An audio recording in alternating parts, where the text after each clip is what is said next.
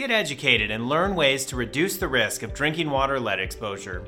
Welcome to Iowa City Update, your weekly guide to the programs, projects, and events in our community.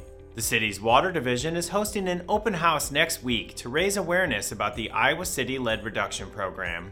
The open house will be held from 6 to 8 on Wednesday, January 24th in the Iowa City Public Library's Meeting Room A. The city's lead reduction program is a plan to adapt to the new federal lead and copper rule revisions, which were passed in the wake of the Flint, Michigan water crisis. The risk of lead exposure in your drinking water comes from lead or lead contaminated water service lines, which are owned by the property owner, or a home's plumbing.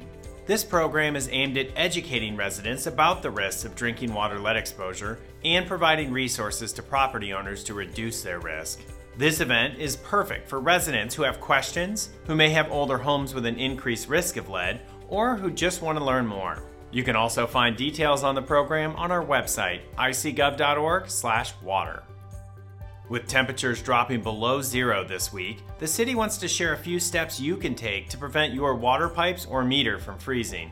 Keep your heat set to at least 55 degrees at all times, including while you're away. Keep interior doors and cabinets open, especially those containing plumbing such as kitchens, bathrooms, and laundry rooms. This allows heated air to circulate, preventing your water meter and pipes from freezing. Ask someone to check on your home while you're away and show them where the water shutoff valve is located, typically in the basement between the water meter and wall. For water emergencies, call the 24 7 Water Division Emergency Line at 356 5166. The city's public art matching grant is back to help foster creativity and continue to enhance public access to the arts.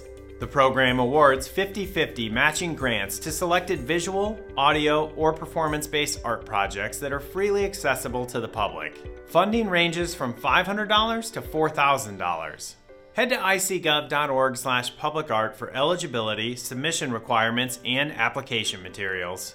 Artists must get their proposals in by March 15th to be considered. The city's Public Art Advisory Committee will review and award grants.